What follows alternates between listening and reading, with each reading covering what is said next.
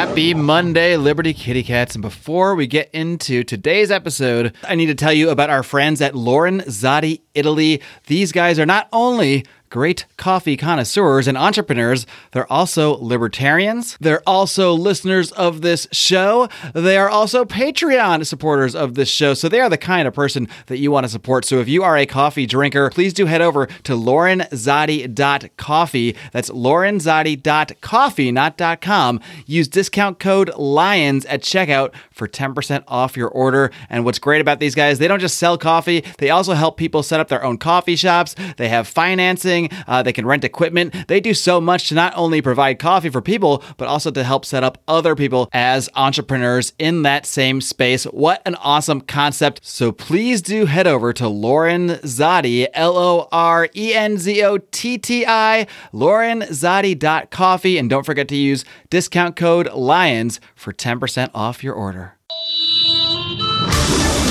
Welcome to the Lions of Liberty podcast. Here's your host,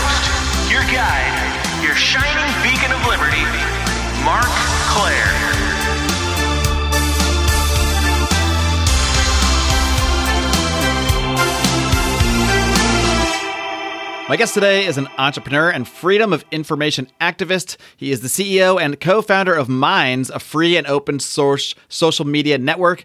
Very pleased to welcome Bill Ottman. Bill, are you ready to roar? Look what I got behind me.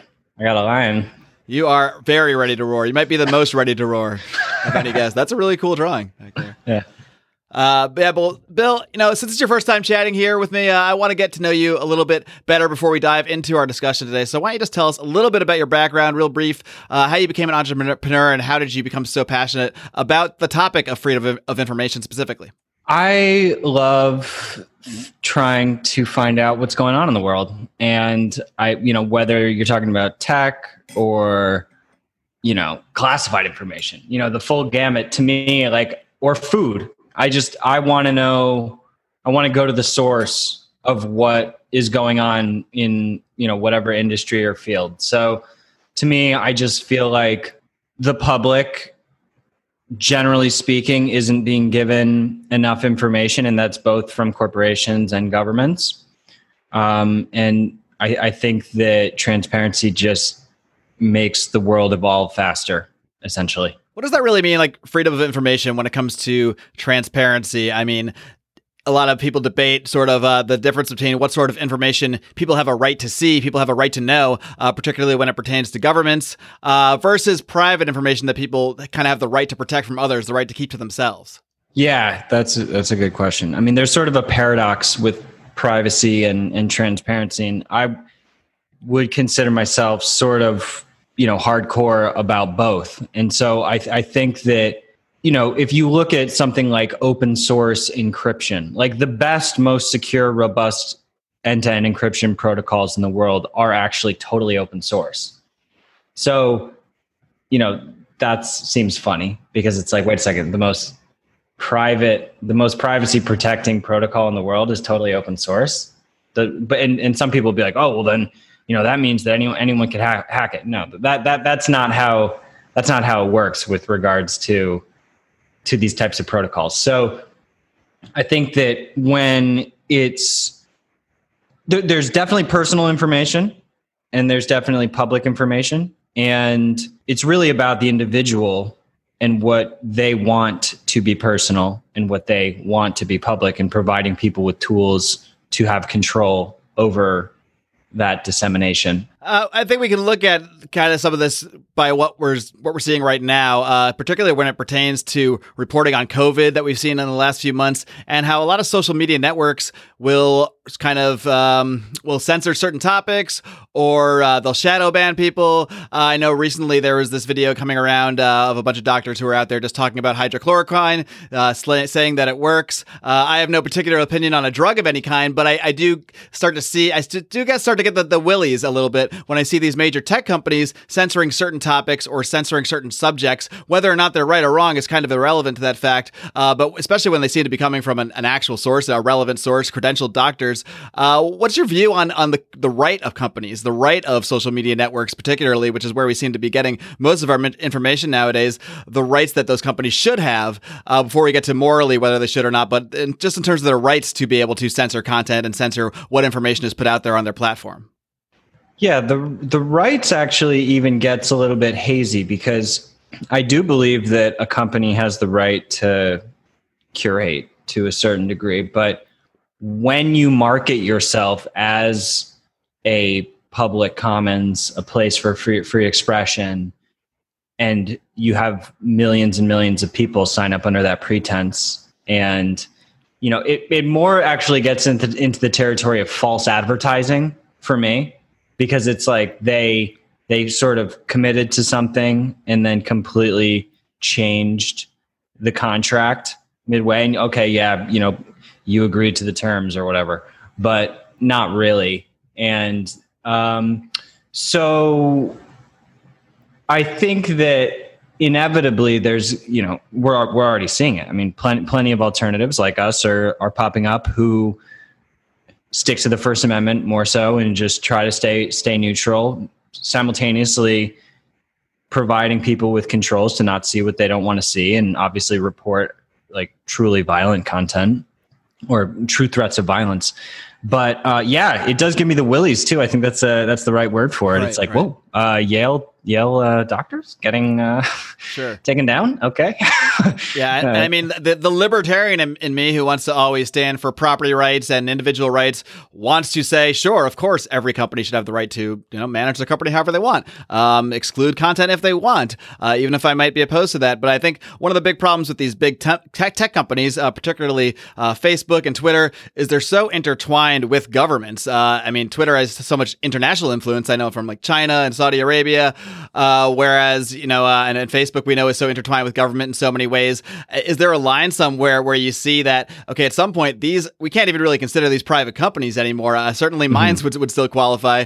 Uh, but what, what's your take on just the, the idea that at some point these companies can't really be treated like private companies, at least in the minds of people who would normally stand for property rights and individual rights? Yeah, uh, it's possible that they've they've gone beyond that threshold, but you know, I just see endless hypocrisy in terms of the terms. You know, their terms have no consistency. So there's really no way for anyone to even know what is okay. And, you know, the ironic thing is that, yes, yeah, they have revolving doors with, you know, the government and, the, you know, there's the PRISM program and all the surveillance, the backdoor surveillance. And okay, that's all happening. But the the odd thing is that actually the it's not like the US government is coming is is going to Facebook and Twitter and saying, "Hey, take down that video." They're actually not right. doing that.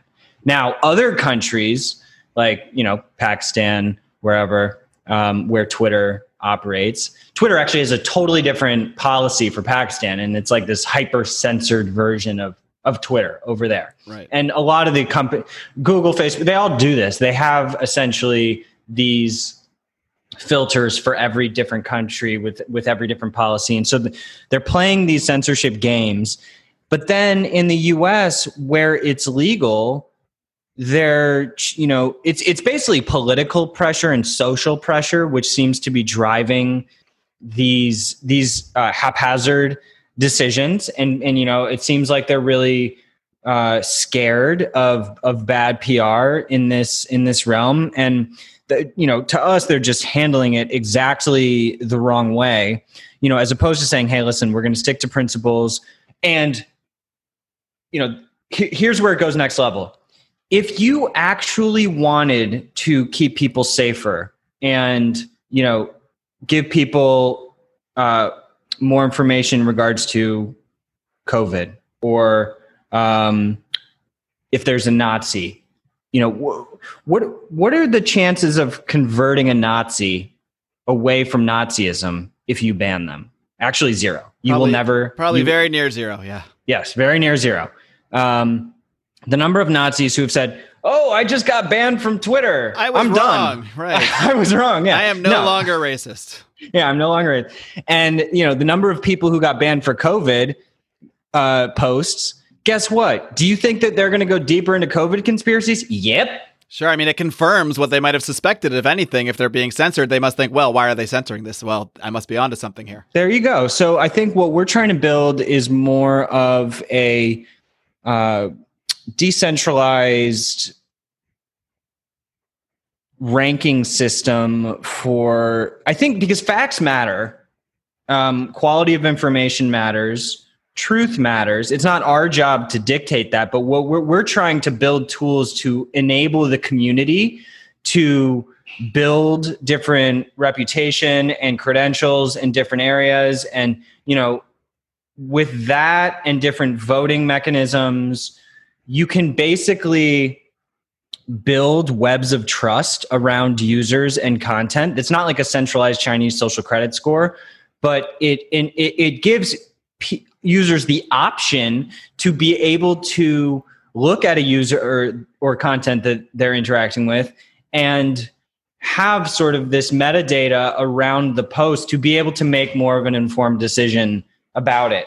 Um, and it's it, maybe that super sounds super complicated probably does but well it, i was going to say most of my listeners yeah. are pretty smart so most of them probably have you know know exactly what you're talking about but i'm not as smart as them so maybe if you can just explain it like i'm five like i have no idea what open source means like i have no idea what metadata is how for the actual end user because i think most people that use facebook or twitter right now they're just using it they're not thinking about the mechanics of it they're not thinking about if it's open source or not uh, they're not thinking right. about any of this stuff now some people might and if they start to get their posts censored they might start thinking about things a little bit differently but why should like the average user the person who's just kind of toiling away on Twitter and Facebook right now, why should that sort of person hop over to to Minds because they're going to be handling things in a different way?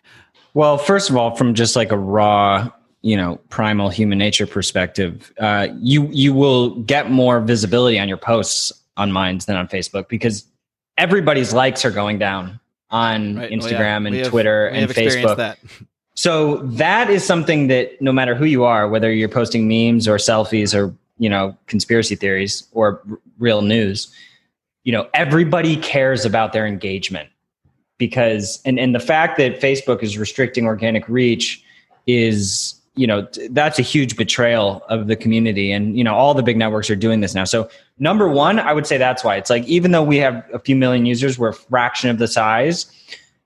If you sign up you'll start earning tokens. You can use those tokens to boost your posts for more views. One token will give you a thousand extra views on your content. Um, so we've kind of gamified it, and you'll get you'll get more exposure for this for the smaller to medium sized creators. Um, we're you know for for the bigger creators, that's where we really have to you know step up and and provide like competitive monetization and competitive um, functionality to to incentivize all the influencers to move over. But I think that it's yeah yeah like all the philosophical stuff all of the the transparency the encryption the you know fact the decentralized fact checking or whatnot that is more abstract and not necessarily as relevant to as many people. But i think that sort of in the back of everybody's mind you know they probably hear chatter of of all the nonsense going on in facebook and like you know they're not going to make big life changes proactive life changes to go protect their privacy. But it's like if we can get big enough and, and some others in the space can get big enough to provide uh, you know an alternative i think it'll reach a point where people are like yeah you know yeah, I do kind of want that. Like, and as long as it's easy, yeah, I'll do it. How would it work on a platform like Minds if people are concerned about, say, conspiracy theories or false information? I know you have this sort of reward system with the tokens. So, I mean, is this the kind of thing where just good content is going to be rewarded by more people kind of offering their own tokens up? Uh, is it sort of like a, a, a natural market way to not censor content, but reward the better content? Typically, yeah, that's what we're trying to achieve. Um, and that has been the case. Recently, we've been experiencing some some um, some more gaming. You know, people trying to you know, you know, everyone goes and votes on each other's posts, and they right. try. Yeah, but like that's gonna happen. That happens on Reddit. That happens sure. every. That go ahead. Uh, so Jerry, I mean, we do the same thing on this podcast. You know, go over and go go give us some likes. You know, it's, it's oh it's, right. It's what everybody's gonna do if they self promote. Exactly, and so you, we need to basically. Fun- but w- what I'm talking about is is a little bit more coordinated than what what you're referring to. Um, and so we're that's why we haven't built this decentralized reputation system yet, but that's really what we're going towards. I think that that's really essential in the future of social media and and having the community help curate um, in a way that rewards um, accurate and relevant content as opposed to like clickbait and um, you know spam and like because you know people it's all the oldest tricks in the book. You know people post a meme under the wrong hashtag because they see that hashtag's trending. And there's there's there's just all these different manipulation techniques that that people use. And look they're just doing what they can to get exposure on their content. And I don't blame them for it. If you provide a system that enables that behavior then you actually i actually in some way thank the people who are trying to game our system because they show us how to evolve Right, right. You're not just letting the system be gamed. It shows you, okay, we have a little flaw here that we need to go in and fix. Uh, whereas. Facebook and Twitter are, are just taking a blanket approach to things. Why is it that Facebook and Twitter, as you mentioned earlier, are, or maybe just Facebook specifically, are suppressing organic reach and organic traffic? Is, is it because they just want to funnel everybody right into paying for advertising to, to boost their posts? That for sure. Um, and they also just think that they know what you want to engage with more than you.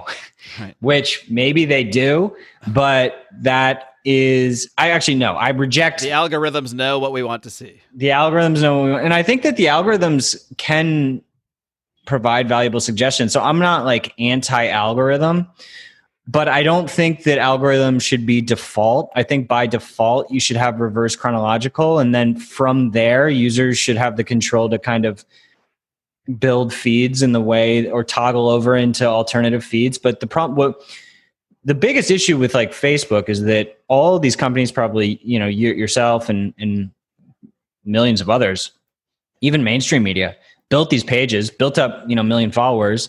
Then suddenly, you know, the reach goes down from like fifty percent organic to like five percent organic. Right. Yeah. Well, these like, followers well, what, now you can't do anything with them. Now you can't do anything with them. It's like, well, why did I just spend five years here? Are you joking me? Like this is like that is some something that if if if you had a relationship with somebody and they they made that kind of a bait and switch on you, like you would like leave them.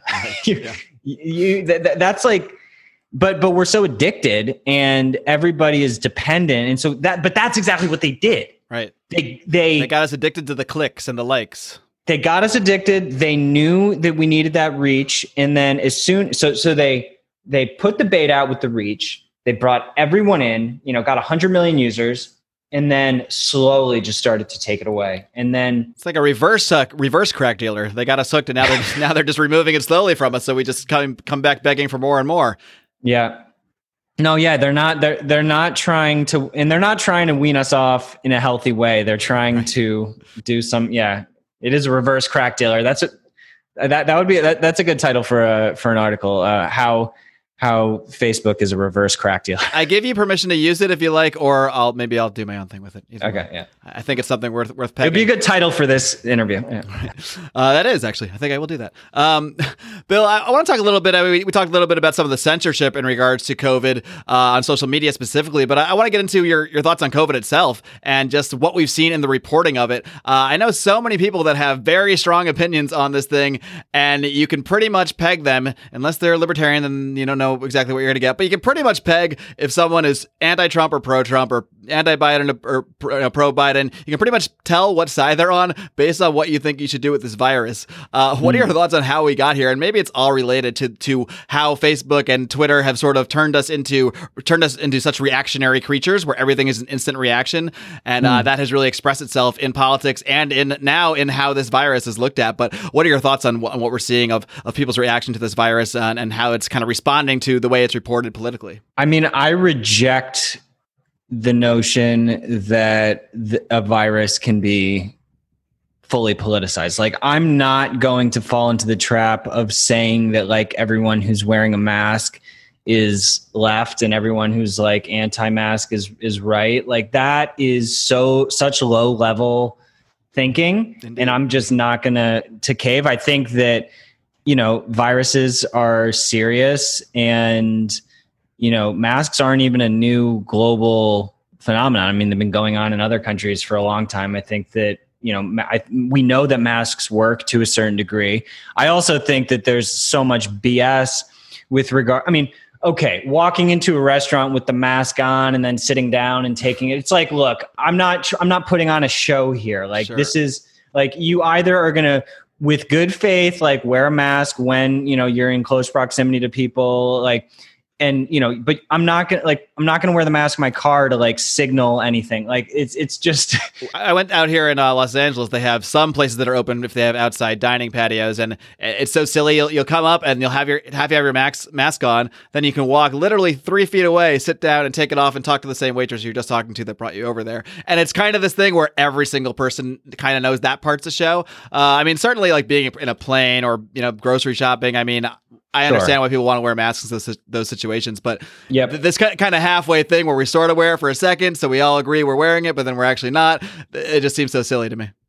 Yeah, for sure. And I, I also think that, you know, requiring masks is, you know, that's another level that I don't think is actually necessary. If you look at the country, you know, the world's reaction, I think that most people are happy to do it because they know that it helps out. And I, I don't think that, you know, if if certain people like don't want to i don't think the numbers of people who are like 100% protesting are so severe that like we would need legislation to to mandate masks i don't you know mandating that stuff it, it doesn't seem necessary. I don't know. Um what do you think Well, I, I don't think that mandates help because ultimately a mandate is going to be have to back, be backed by force. And if you're going to throw someone in in a prison where presumably there's a, a lot of other people around, uh, in response to them not wearing a mask, it kind of seems like we're going in the in the wrong direction there. I mean, there was a case out in Los Angeles a couple uh, months ago where a guy was just paddleboarding uh, off the coast,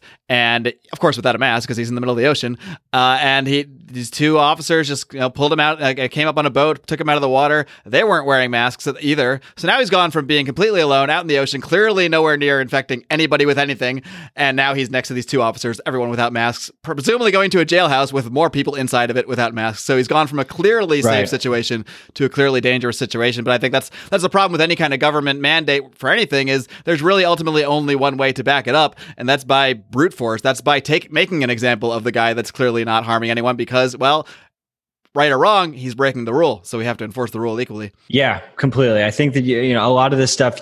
You know, even if you were a talented fiction novel, dystopian fiction novel writer, you know, you would struggle to come up with some of the stuff that is happening right now. So it's uh, it's good material if if that's what you're doing.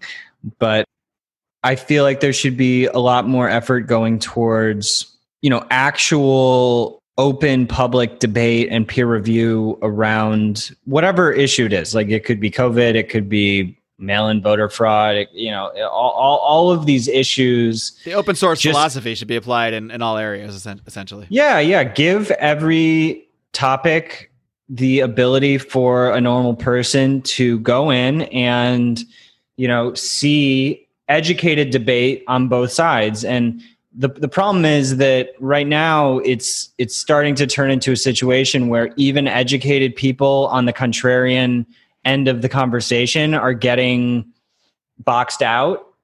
And you know that's really dangerous. Like now that you know we're starting to see you know harvard professors who you know aren't gonna um, you know they, they have certain research around evolutionary biology that they don't want to you know they're, they're not just gonna change their life's work because you know someone's telling them to Right. who's yelling like banging on their door like i think that eh, we just need we need to level up the the the, the discourse and and be a little bit more mature Hey there, kitty cats. I've got to take a quick time out now to tell you about another podcast. Another podcast hosted by me, yours truly, Marc Clair, along with fellow libertarian podcaster Remso W. Martinez. But this is not a libertarian podcast. This is a comic book review podcast. This is called the Second Print Comics Podcast, where myself and young Remso will be diving into our favorite comic book characters, storylines, movies, and so much more. Join us on this whimsical journey as myself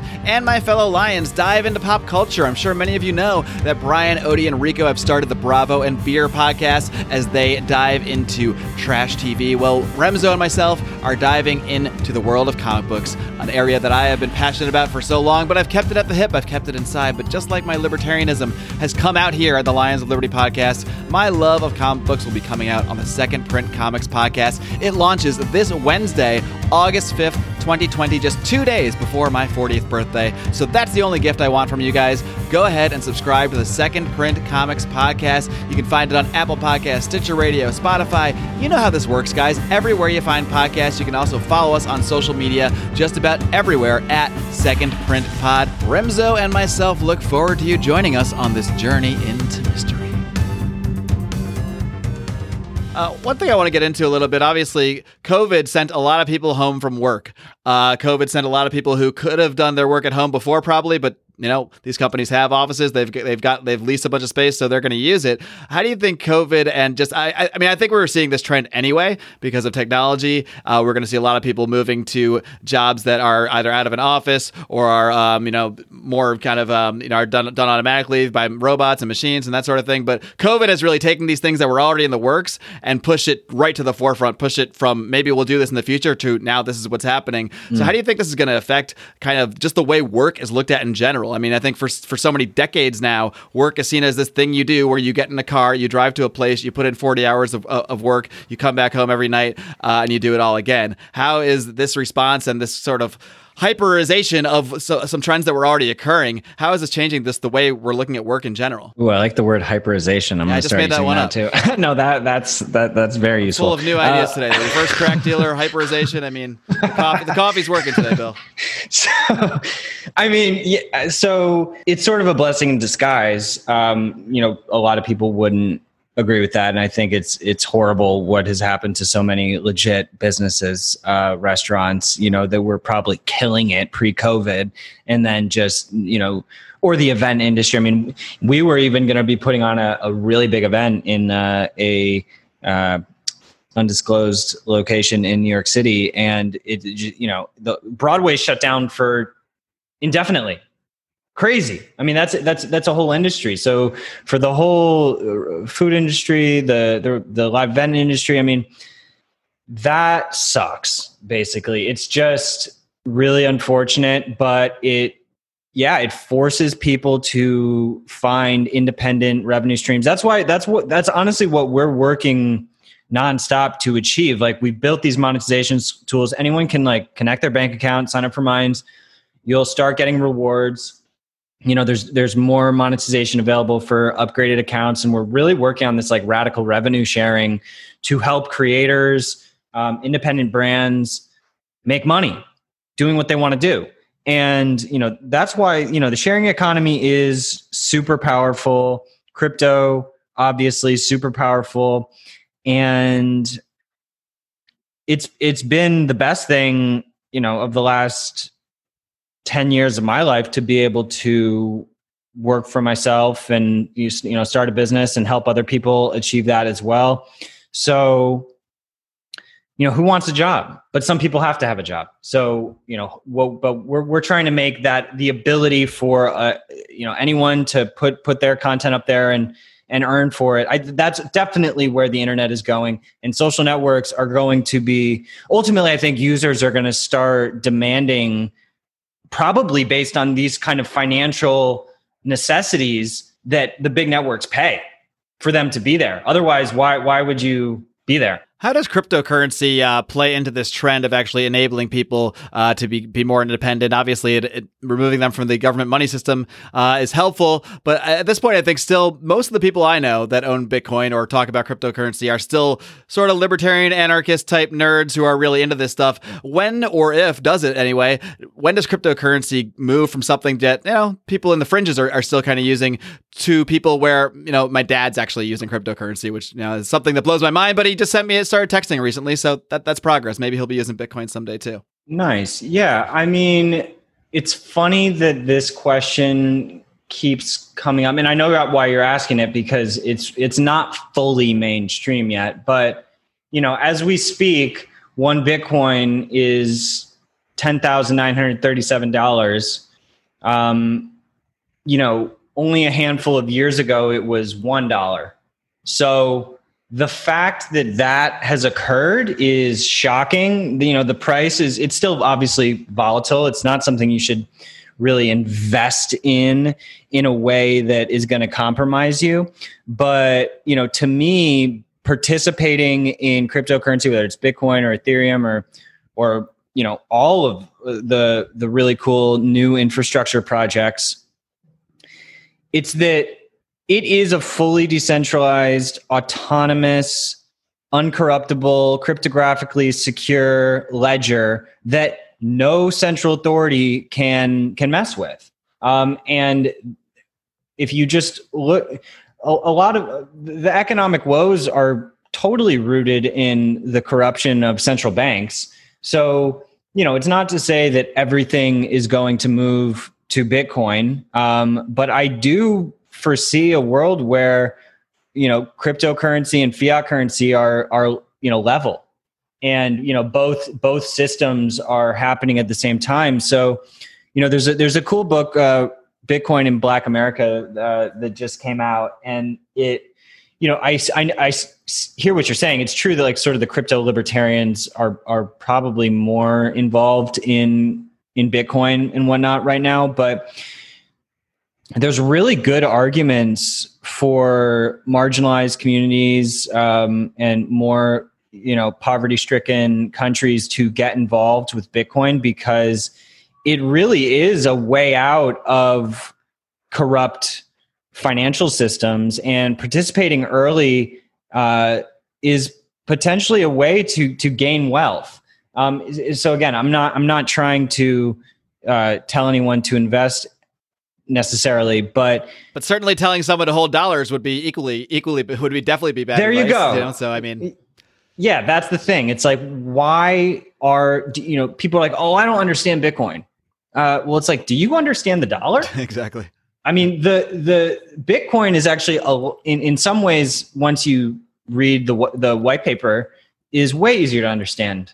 It's it's it's, it's computers all over the world that are earning in order to run the ledger and and and and keep the network secure. So, you know, it's it, it can't go down. So, um, and and your money is on your own wallet on your own device now, one of the issues is that if you lose your keys, like you that's what I'm money. always afraid of because I lose yeah. everything. So I, I mean, the idea of, of losing a little piece of information doesn't seems pretty scary to me. So, but I, I haven't done it yet. There are certain, you know, you can use third parties to store your your crypto. In which, in if you lose your keys, you can get it, but there's major risks with you know keeping your uh, tokens with Coinbase or something like that because if they get hacked, then you're you're at risk. So you kind of have to weigh, you know, who's more likely to get hacked, me or the exchange. Um, you know, so a, a, lot of people probably uh, me with my where I use the internet. But I mean, honestly, and and I think that's why we're seeing that Coinbase is is being so successful right now because they just do make it so easy to get crypto and and hold it and so yeah, I just uh, and and you know we've Ethereum is different from Bitcoin in that you can build smart contracts on top of Ethereum and basically program to to do anything you want, and you can write transactions to Ethereum um, for you know what whatever use case you could think of. I mean, there's people running solar grids on top of Ethereum. There's people running you know we we put like advertising uh, transactions onto ethereum but yeah man i mean i just think it's it's really exciting uh, the fact that a legitimate alternative exists to global finance that's insane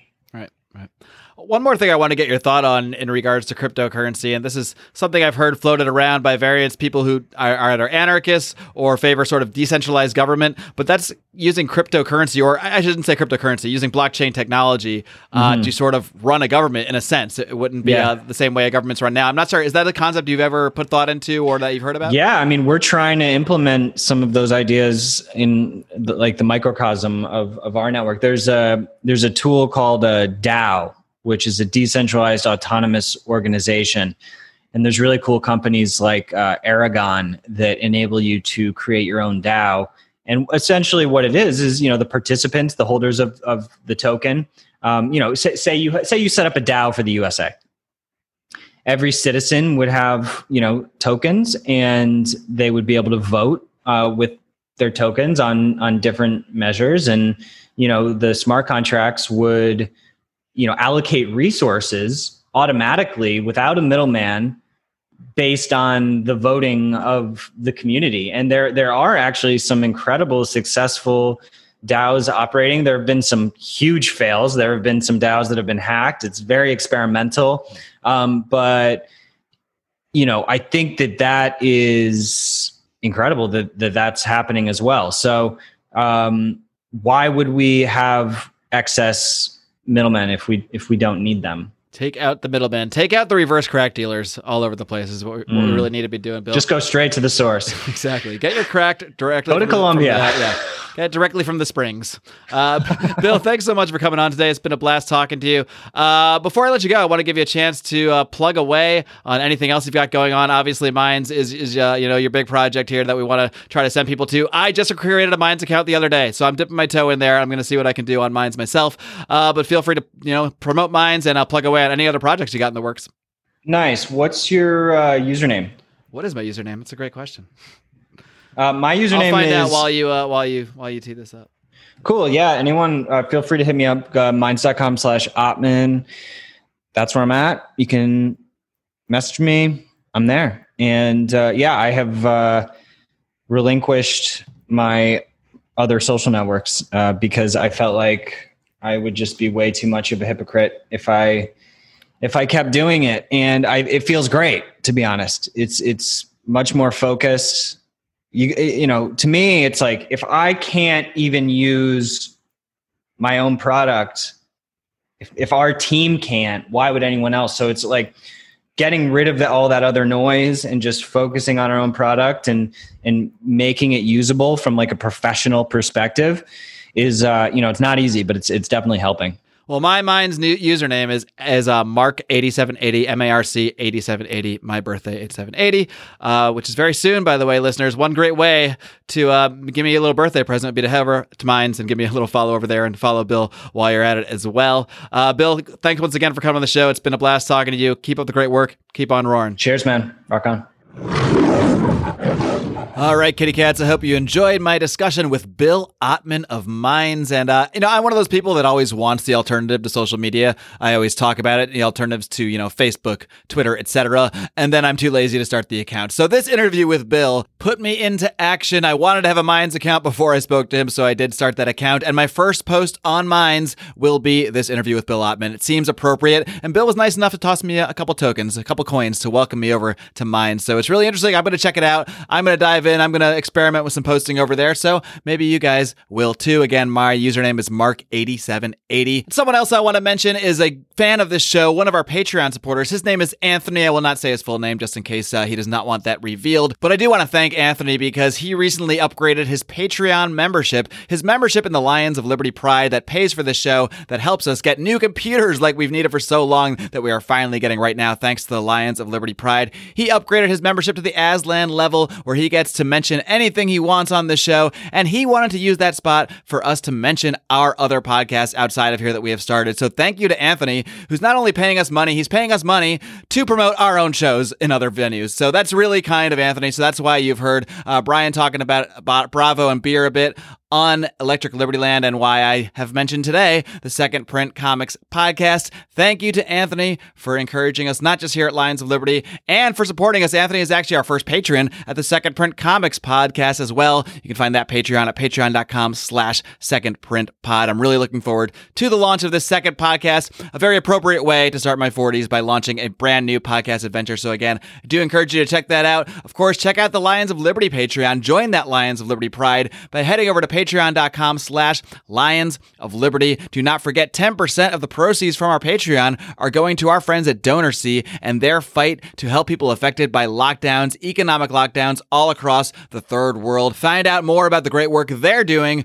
in this venture over at donorsee.com slash coronavirus. That is where we are picking projects out to fund with that Patreon money. So again, that is patreon.com slash lions of liberty for all of our bonus content. If you missed Brian McWilliams' extra bonus drunken electric Liberty Land last week, my friends, I tell you, that is worth $5 a month by itself. Frankly, it's worth probably $100 a month, to be honest with you, because it is a blast. And we do so much extra content. Degenerate Gamblers has made its return with the return of baseball. We also have Conspiracy Corner, where I'm joined by Howie, JB, and Rico, the voices you only hear on the main feed sometimes, but in the Patreon feed, you get these voices all the time, and we are always having fun there. So many of people actually tell us they actually listen to this podcast more for the Patreon content than even the main content you get here at Lions Liberty. So if you even enjoy the three shows you get every single week from us, not just me every single Monday with the flagship program, but of course Brian McWilliams every single Wednesday with his weekly shot of comedy, culture, and liberty, and John Odie Odermatt every single Friday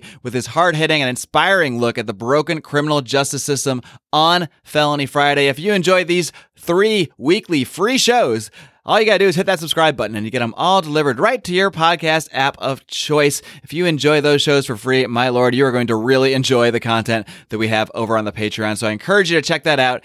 Patreon.com slash Lions of Liberty. Until next time, my friends, live long and live free.